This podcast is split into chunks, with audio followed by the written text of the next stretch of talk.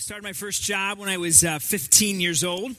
I got a job working at a pretty well known restaurant back home in Pennsylvania.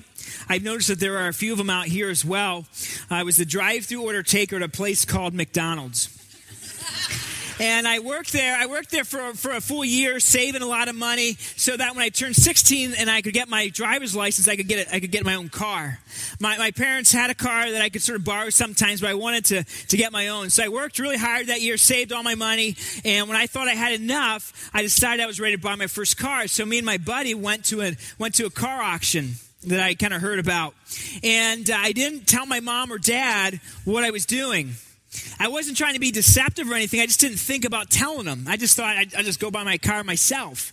And so they, they, they, had no idea what I was doing. So we go to this auction, and I had never made a, you know, a purchase you know, above 10 bucks for a t shirt or anything in my life, you know? And so I didn't know what I was doing. So I went to this car, and I went to the auction with my friend, and, and we saw this Volkswagen Rabbit GTI. And it had, it had a little sunroof, had a little spoiler action on the back. I'm like, that is a nice car. That will make me look good. And, and so, and so I, I said, that's what I'm going to get. And so my friend and I were standing in line. They bring it up and, and I start bidding. I have no idea what I'm doing, but I'm just like bidding. And I, I bought the car. And, and I go to, uh, to, to, to sign some paperwork and, and give all the money that I had earned in that year. And, and I get the keys for the car and I get inside of it which is the first time that I actually I looked at it up close, which was not again a really good idea. I know what I was doing. I was 16. I was a genius. And, uh, and, and so so I so I get inside the car and I realize there's a problem. I don't know how to drive stick. And, and, and there's it's a stick car, and, and my buddy doesn't know either. And, so somehow I grind and I stall and I grind and I stall some more. You know, when you're driving and something's not going well and you're just sweating like crazy? That was me. Like I was just so wet. It was like I'd taken a, you know, jumped into a pool or something by the time I got home. But somehow I made it home. And I showed my mom and dad this car that I just spent all my money on, and they were really excited. I can't express to you how happy they were with my choice. I, I, mean, literally, I can't tell you in church because I can't say what they said. They, they, were, they were really, they were just really thrilled, you know, with this choice that I made to purchase this vehicle without them knowing about it. And I didn't even tell you the best part yet. Um, I don't know, because again, I, I, I, knew everything. I was 16, I was a genius, I, I knew everything about life. And in that, I knew everything about life, 16 year old mind, I somehow believed, because my friend had a diesel Jetta, that every Volkswagen took diesel fuel. And so on that drive home, while I was grinding and stalling and stuff, I pulled over to a gas station and put some diesel fuel in it. And it was not a diesel car. And so I didn't even get to drive that car for a long time because it just didn't work. Until my dad, who actually knows a lot about cars and would have been a great you know consultant when i was purchasing a vehicle was able to work it all the way out and get the thing running again. And i ended up driving it for a while i learned how to drive stick. I even took tara out on some dates in that car um, before i got another one and and it turned out to be okay. But as i look back at that now i think to myself what was I thinking? I mean, what was I doing? Making this huge purchase. I had never made one before. I didn't know anything about cars. And, and what was I thinking? Have you guys ever thought that to yourself as you look back at a decision that you made in your life? What was I thinking? I think we all have. And, and, I had really honest intentions. I, I, I was completely sincere in what I was trying to do. I just didn't know what I was doing. I, I believed I knew what was right, but I made some really bad choices, even though I was sincere, even though I thought I was doing something good and trying to make a right choice. Have you ever found yourself in a mess because you believed something that wasn't really accurate, that wasn't really true? And, and usually it's not over just a silly thing like ruining your first car. We can find ourselves in real life big messes because we thought something was the right thing to do, but later we found out that it wasn't. It's too bad that we can't live life uh, with the benefit of hindsight. Eh, you know, because everything looks so much clearer, right? 2020 in hindsight. It's too bad we just can't have a rearview mirror and always see what is on the other side of the decisions that we make. But the reality is, life's not like that. We, even the most experienced people in this room, and that's my nice way of saying old, even the most experienced people in this room still are facing new challenges today that they've never faced before. And so we don't have that benefit of living in hindsight, where we can typically see what went wrong and what we would have done differently and, and what wasn't true that we were counting on. We think things like, man, why did I think that relationship was going to go somewhere good? Why did I think that was a wise financial investment?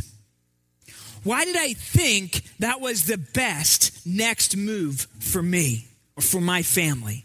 Those are the kind of questions that we ask ourselves after the fact. And we were basing our decisions on some wrong thinking. Here's the thing a lot of us, in fact, all of us, we have these lies that are floating around in our minds that we think are true, and they're just not. They're just not. We think things like, if I just get this, then I will be content. If I just do this, I will be so much happier. If I just look like this, then I will be full. And the reality is, none of those things, you know, fulfill us, and we just begin to chase after the next lie until we come to the end of that one and realize it doesn't work again. Here's the question that we have to ask ourselves, and you have to ask yourself Do you know the truth well enough to spot the lies? Because there are so many lies out there. Do you know the truth well enough so you can spot the lies? that are out there. In other words, the best way to navigate the slippery terrain of the world that we live in is to study, to understand, and apply the real thing well enough so that you can spot the fake whenever it appears. And I'll come back to that thought and I'll wrap things up with that a little bit later. Here's where I want to go today, though. We're going to take a look at a story in Judges. That's where we're at, all right? A wrecked series. We're continuing it today. The book of Judges. It's the seventh book in the Old Testament, so it's towards the beginning of your Bible. So get your Bibles out, turn to Judges, and we're at chapter 17 today.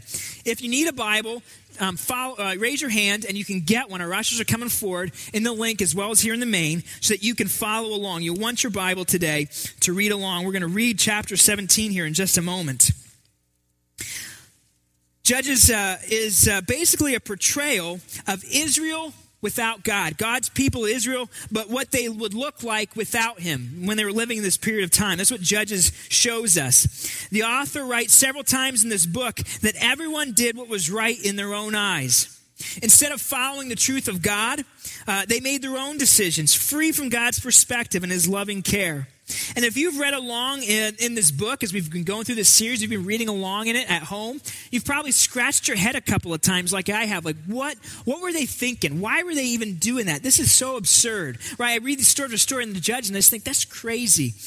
But the more that I read it, the more I realize that's real life, and, and that's like me. And I think our story today is kind of like that. We're going to read about a man named Micah, and I think we're going to see ourselves in it as well when we get to the end. So go ahead and stand up, and let's read Judges chapter 17 together, okay? We'll start in verse 1. We'll read all the verses till the end of the chapter. Judges 17. Here we go. Ready? Uh, read. Now, a man named Micah from the hill country of Ephraim said to his mother, The 1100 shekels of silver that were taken from you, and about which I heard you utter a curse, I have that silver with me. I took it. Then his mother said, The Lord bless you, my son. When he returned the 1100 shekels of silver to his mother, she said, I solemnly consecrate my silver to the Lord for my son to make a carved image and a cast idol. I will give it back to you.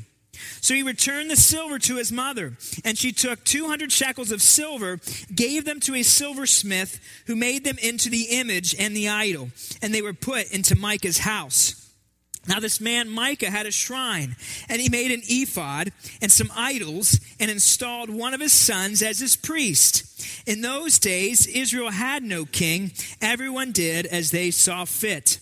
A young Levite from Bethlehem in Judah, who had been living within the clan of Judah, left that town in search of some other place to stay. On his way, he came to Micah's house in the hill country of Ephraim. Micah asked him, Where are you from? I'm a Levite from Bethlehem in Judah, he said, and I'm looking for a place to stay. Then Micah said to him, Live with me and be my father and priest, and I'll give you ten shekels of silver a year, your clothes and your food. So the Levite agreed to live with him, and the young man became his priest and lived in his house. Did I do that again? I did it the first service. I skip a line. Sorry about that. Let's pick it up in verse 12. Just read faster. Then Micah installed a Levite, and the young man became his priest and lived in his house. And Micah said, Now I know that the Lord will be good to me, since this Levite has become my priest. Thanks. Have a seat. That's crazy. And I did that both times. All right.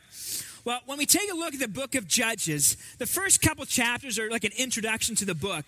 And then what we've been doing over the last several weeks with Jim and Rich preaching, we've been looking at the different Judges' stories um, from chapters 3 to 16. That's the bulk of the book. Today we're going to take a look at, uh, at, at uh, chapter 17. The very last four chapters, 17 to 21, don't talk about specific judges of Israel, but they talk about Israelites, people who were living during the time of the judges. And these stories kind of give us a snapshot, a glimpse into what their lives were like as they were making decisions without God, what their lives kind of looked like. It just kind of gives us some examples, some flesh on what it was like when it says they were living um, uh, without God, without a king, and everyone did as they saw fit. And so these stories are true and accurate. They come from this period of judges. And, and Micah is one of those stories. He, he has a great uh, Jewish name. And he's from the, the, hill country of Ephraim, a typical Jewish area. He, he, he's just a, a typical Jewish person, person in those days. But the first few verses kind of really give us a jolt when we read them. If you're familiar at all with kind of how God wanted his people to live, uh, Micah and his mom are not like that. Um, first of all, we, we, we meet Micah. He's a thief, a self confessed thief. His mom is missing 1,100 shekels of silver, and she puts a curse on the person who takes them. And so he becomes scared and he decides he better confess. And so that's what he that's what he does. Now, 1100 shekels to give you an idea of what how much that was, 10 shekels of silver was an annual income. So he stole a lot of money from his mom. I mean, a lot of money from his mom. And he only confesses because he, he becomes scared about this curse that he heard her place on whoever the thief was. When I was a kid, um, my mom came down. I can remember this story. I can picture us getting around in our living room. She got us kids together because she had lost $60. And that was a lot of money to us. And, and so we got together to pray that somehow we would find the money or God would provide another way, but we, she was really concerned about this $60 that we lost. So we prayed, and my brother Ben, who's younger than me, he has a real tender heart. He says, Mom, you can have my $3. And so he goes upstairs. It's real sweet, right? He goes upstairs and he goes into his drawer and he comes downstairs and he hands his, he hands my mom his three $20 bills that he had found that morning on the kitchen table.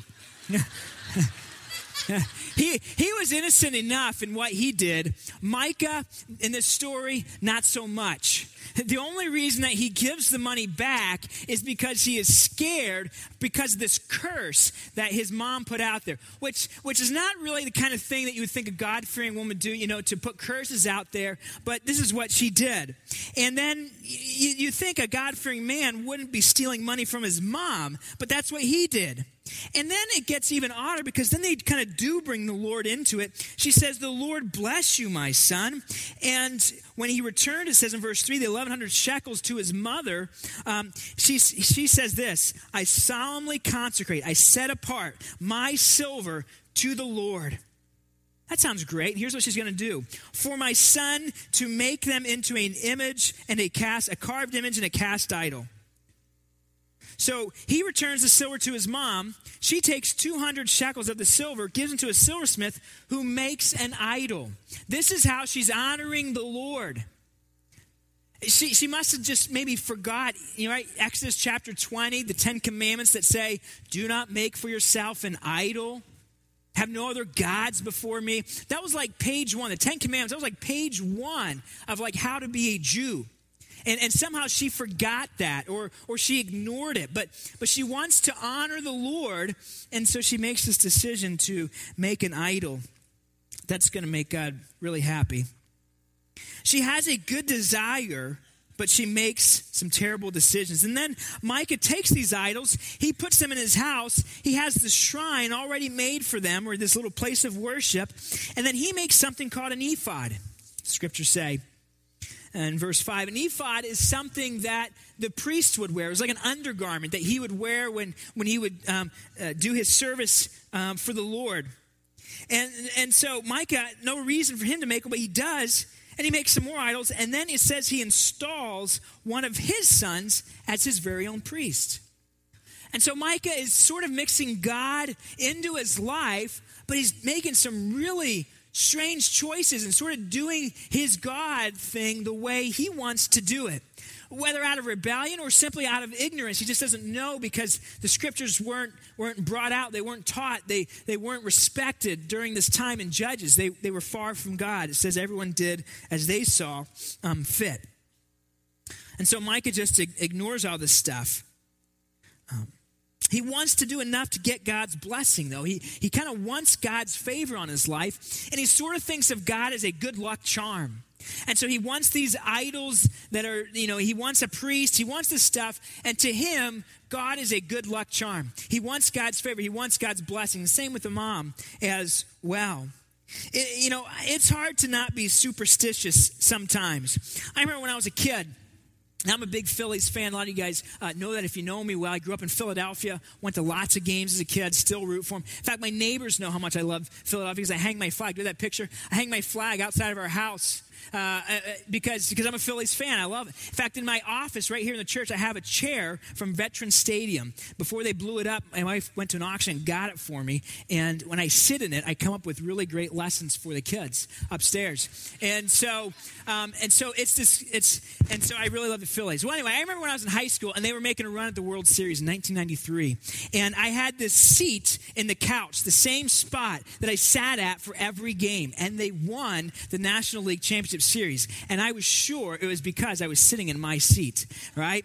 And so when they get to the World Series, I have to sit in the same exact seat. And you won't believe it, it works again until they lose. In game six, they're done and, uh, and they w- lose the World Series. And It's hard to not be superstitious. We all have little things like that. Maybe you do. But listen, God is not a, a good luck charm. He's not someone that we do something to get his favored. And, and I think there's a lot of people today that, that sort of think of him like Micah did.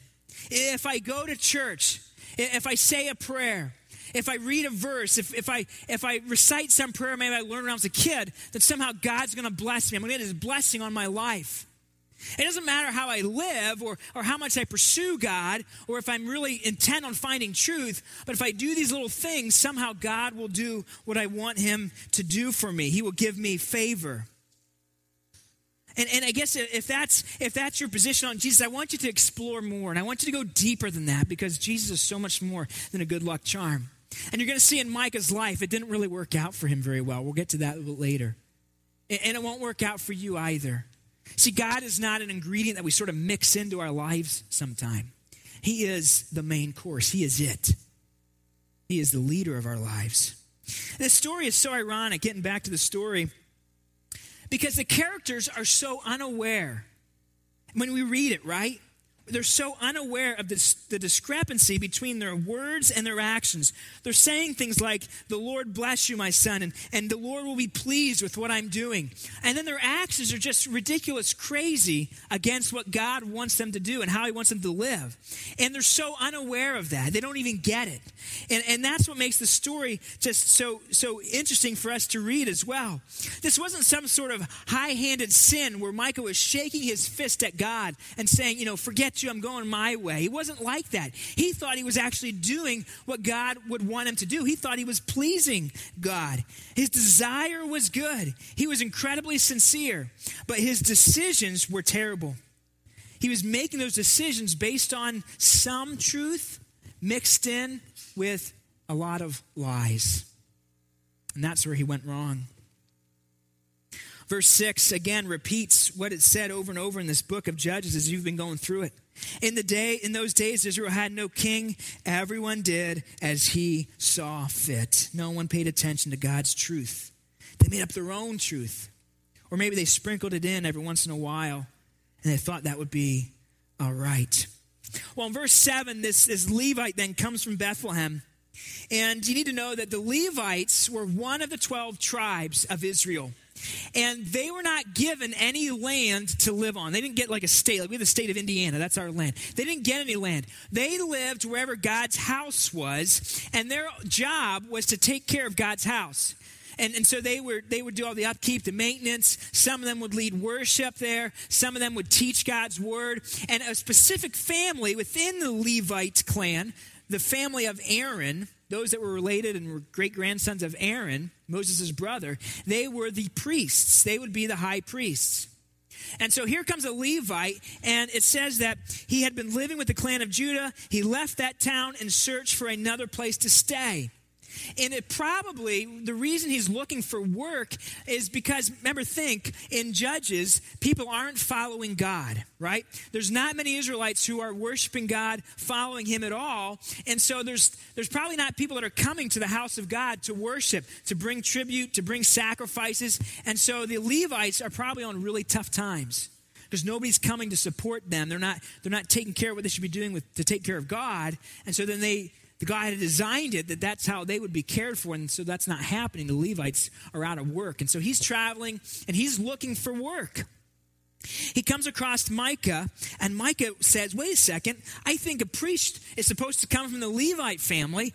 Let's make you my priest. And so he kind of dismisses his son that he had just made priest not too long ago. And now he, he sees a chance to better himself. He's a very opportunistic person. And so he says, Hey, you be my priest. This is better than what I had before. Now you be my priest. And, and, and, and we don't really hear anything that happens to the son, but, but this is going to come back later, I think, to, to come back and get Micah because of how he, he treats his son and he one ups him when he gets a chance to get this Levite.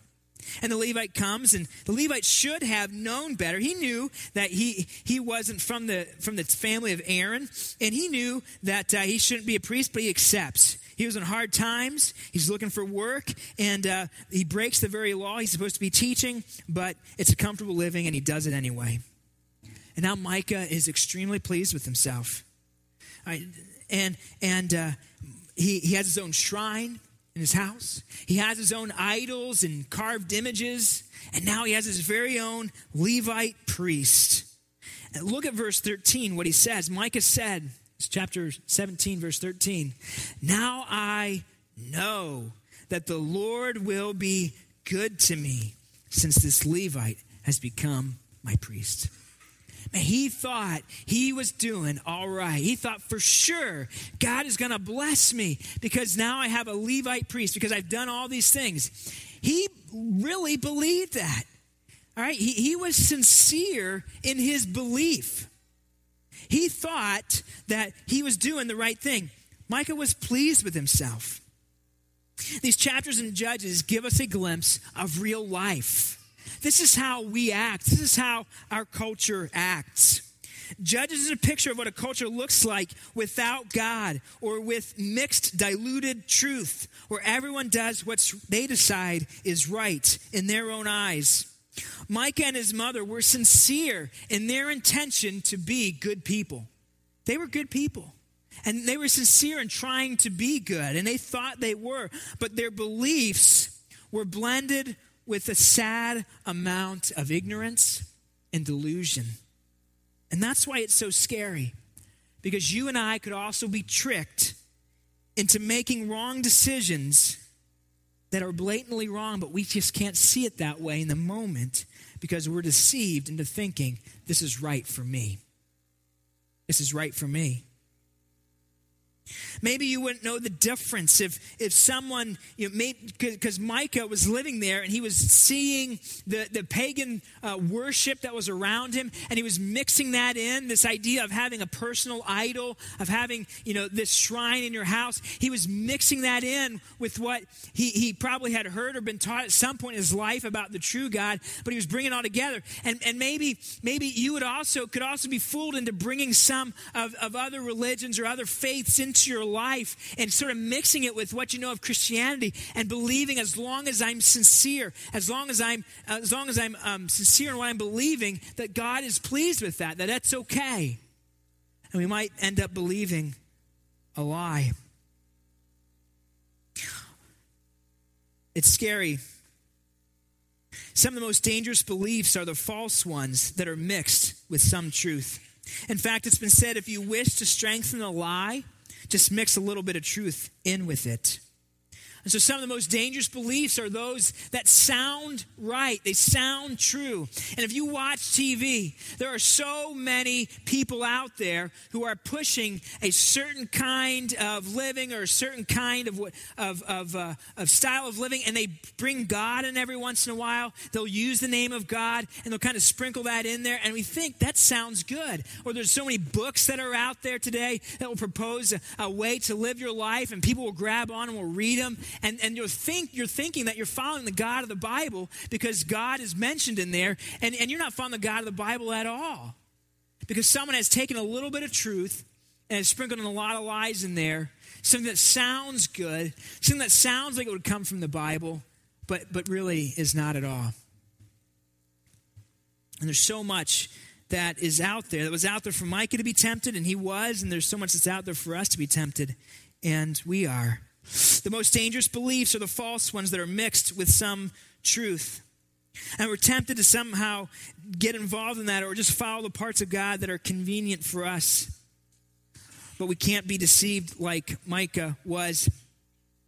Don't get fooled by all the lies that are out there in culture or in other faiths that are telling you this is what will give you peace with God. This is how you will live a successful life. This is how you'll find true meaning. This is how you'll find, you know, the, the uh, happiness inside if it's not completely from scripture and, and here's the thing things are only going to get worse as we as we look at scripture and we kind of interpret it it says that at the very end there'll be more and more deceivers that are going to come out with more and more lies that are going to try to fool us into believing these things and so we must be ready. Here's the question we need to be asking Do you know the truth well enough that you can spot the lies? Do you know the truth well enough that you can spot the lies that are out there? Let me offer for you a few application thoughts as we consider that question. Here's thought number one the enemy schemes with half truths leaving the schemed empty. And here's what I mean by that only Christ can fill your life. Only Jesus can offer you the medicine that you need, that your sick soul needs. Only Him alone, not Him plus something else. It's just Him. But what Satan will do is he will take something that sounds true and he will just twist it a little bit. He will make a half truth that is really no truth at all. He will twist it. And Ephesians 6:11 tells us that he has a scheme. That he is scheming, he is planning, and he is doing whatever he can to trick you. He's doing whatever he can to, to trip you up in your life and in your walk with God. And so he'll take something that sounds sort of good and he'll just twist it on its side just a little bit. He'll take something that is good, like a desire, and he will tweak it till it's greed. He'll take something good inside of you, like an appetite for something, something that you enjoy, but he will tweak it till it becomes an addiction. He'll take something that's a good thing, something that is appealing to you, and he'll twist it so that you are jealous if you don't have it. He'll take something that's good, like, like appreciation, something that you appreciate, and he'll tweak it so that you lust after it. That's what he does. He, he takes something that's good and he just tweaks it a little bit, a, a half truth. And we have to know what the truth is so that we're f- not fooled by what's fake. And we often believe these, these lies, but in the end, it leaves us empty. The scheme that he has leaves us empty. We think, oh, that's what will make me content. That's what will make me uh, happy. But we are left empty once more. Take a look what happens to Micah. If you look at the next chapter, chapter 18, his story kind of continues. And there are these men who come from the, the clan of Dan. So there's the, the Levites and, and these different types of clans. One of them was the people of Dan, the tribe of Dan. And, and they want to conquer a land. They come across Micah's house on this way to the land they're going to, the city they want. And they discover that he has these idols and these gods in there. And they want this good luck charms that he has, these good luck charms. And so they come and they want to take them. And we'll pick it up in verse 18. So chapter 18, verse 18, it says, When these men went into Micah's house, they took the carved image, the ephod, the other household gods, the cast idol, and the priest said to them, What are you doing? They answered him, Be quiet. Don't say a word. Okay, come with us. Be our father and priest. Isn't it better for you to serve a tribe and clan in Israel as priest than rather than just one man's household? And look at verse 20. The priest was glad. He took the ephod and the other household gods, the carved image, and he went along with the people. Now, it shouldn't have surprised Micah because what he had done the very same thing, right? He had his son installed as priest. Here comes a Levite. That's better for Micah. So he says, Hey, no, you be my priest. He was opportunistic himself. And now the Levite gets a chance. He's not just going to serve one family. Now he gets to serve an entire clan. He's opportunistic as well. He says, I'll go with you instead. And so he turns his back on Micah and he goes. And the story gets even sadder. Um, Verse 22 says, When they had gone a distance from Micah's house, the men who lived near Micah were called together and they overtook the Danites. And as they shouted after them, the Danites turned and said to Micah, What's the matter with you that you called out your men to fight? He replied, You took the gods I made and my priests and you went away. What else do I have? How can you ask, What's the matter with you? The Danites answered, Don't argue with us, or some hot tempered men will attack you, and you and your family will lose your lives. So the Danites went their way, and Micah, seeing they were too strong for him, turned around and he went back home.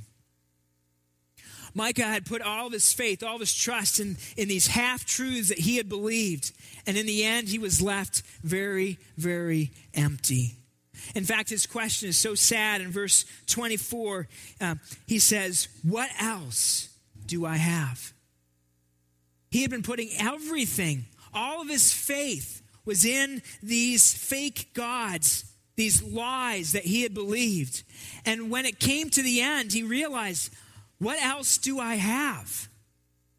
Nothing when we believe the schemes and the half truths that Satan plants in our minds, that he plants into culture, and we believe them and we take them, hold of them full force, we realize that we have nothing, we are left empty. We are left empty. He says, What else do I have? Because dilute, diluted truth isn't truth at all, it always leaves you empty. But remember this Christ is what you need, Christ alone. And so when false gods and lies fail you, Christ never does. When false gods and lies are taken away, Christ can never be taken away from you.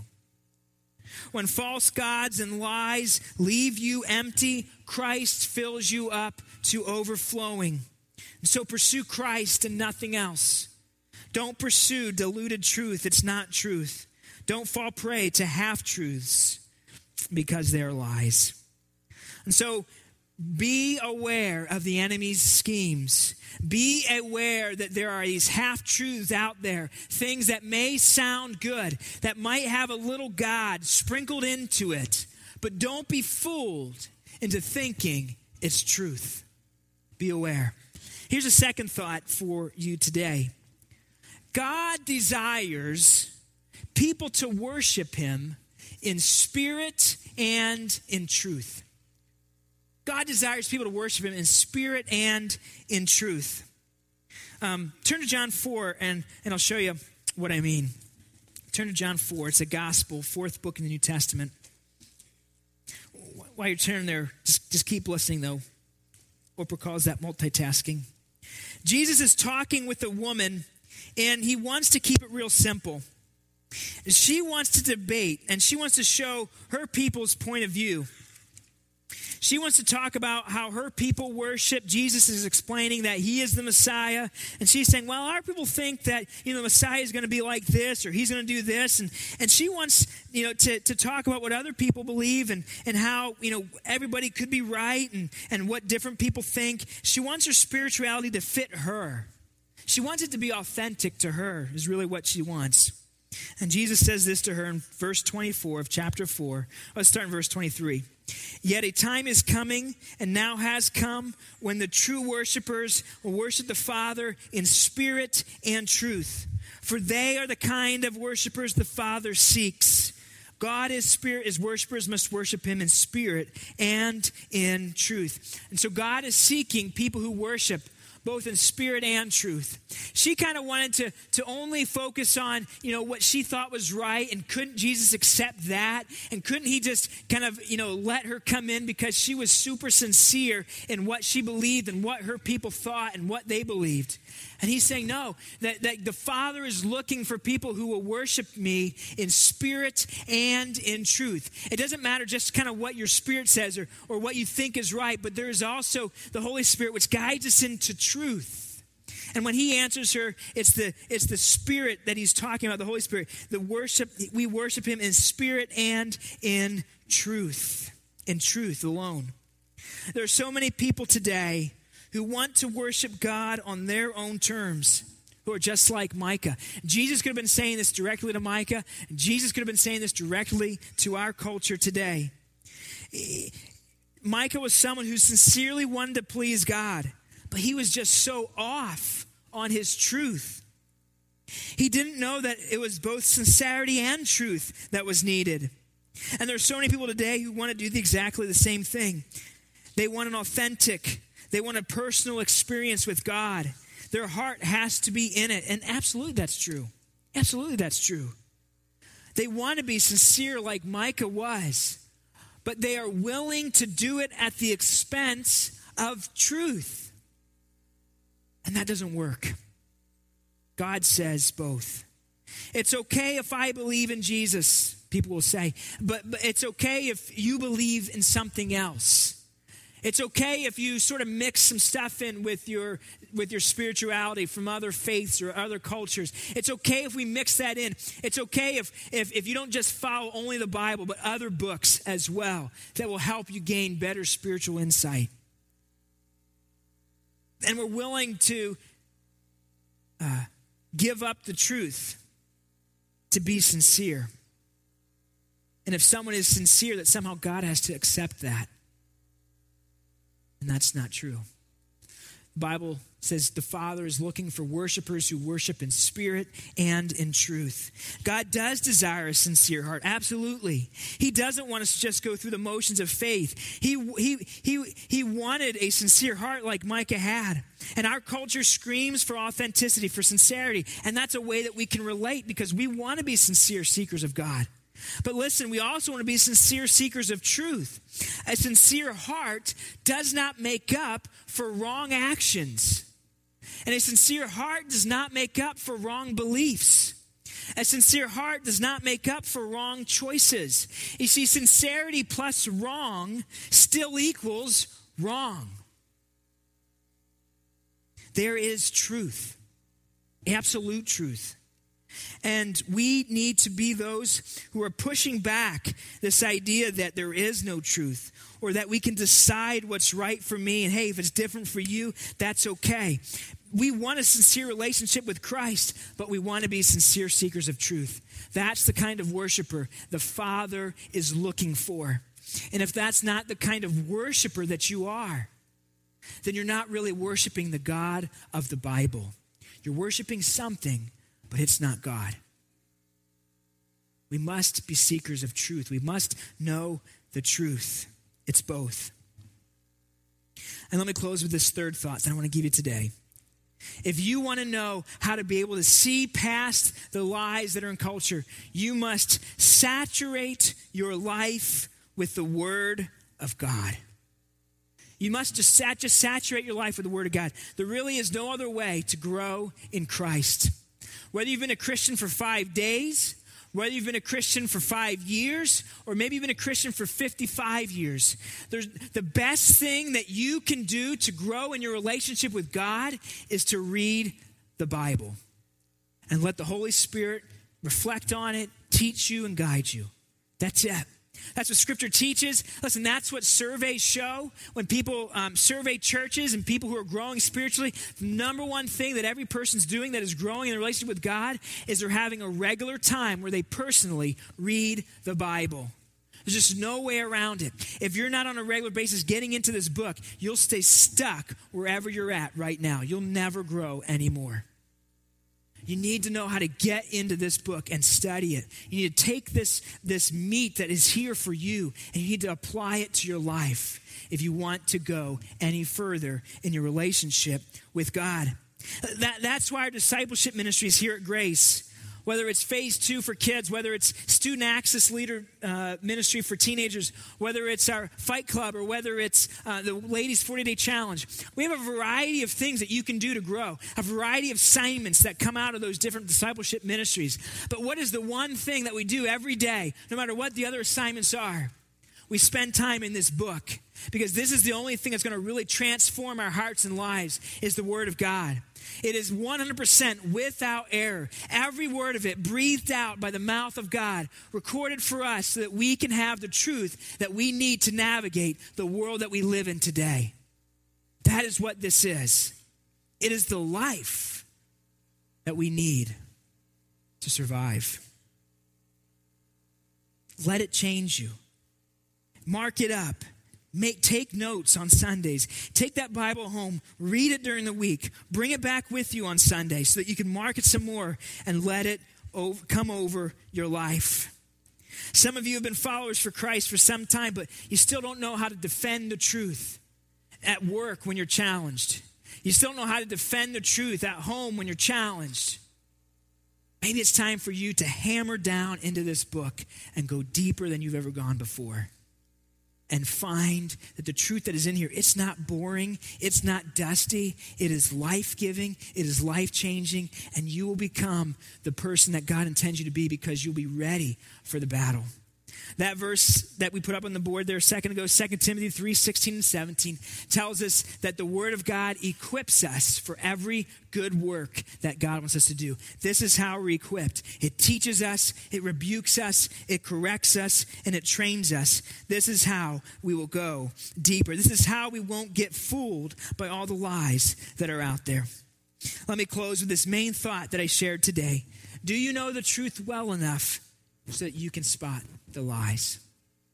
Do you know the truth well enough so that you can spot the lies? The more that you saturate your life with the Word of God, the more that you seek to understand the deeper things of Scripture, the more that you seek to worship God in spirit and truth, the more you'll be able to recognize the schemes of the enemy when they come into your way.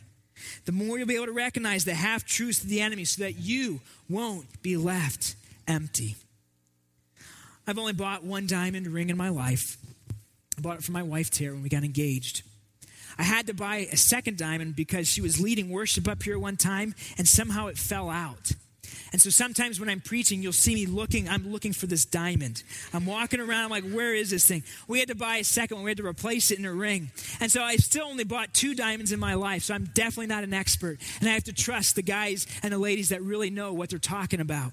And, and as, I, as I bought the second diamond, I kind of learned, you know, there are different tests that you can do to find out if something's real or fake. You know, you check the weight, you look through it, you heat it up, uh, look at the bottom of it, all those stuff, and much, much more. I still am not an expert. Even when I do those tests, it's still hard for me to tell which is different, which is real, and which is fake, because I'm not the expert. But here's what I learned a good jeweler knows the difference because they have seen the real thing so many times. They have touched the real thing so many times. They have handled the real thing so many times. They have looked at the real thing so many times. They can spot the fake the moment they see it. And that is how our lives must be. The best way to be able to recognize the lies that are out there is to study the truth and to know it so well that the fakes simply become obvious to us. Do you know the truth well enough to spot the lies? Lord Jesus, we need your help. Because as we get into the last days, we know that there will be many deceivers who will continue to try to deceive and will promote something that they say is truth from you, and yet it is not.